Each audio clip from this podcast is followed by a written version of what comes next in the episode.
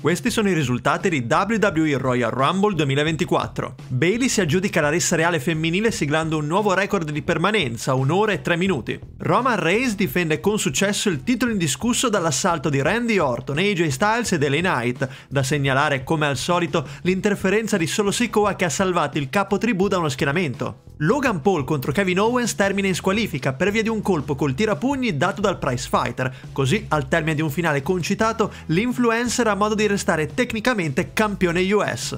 Cody Rhodes vince la sua seconda Rumble consecutiva eliminando per ultimo CM Punk e sfida già ora Roman Reigns.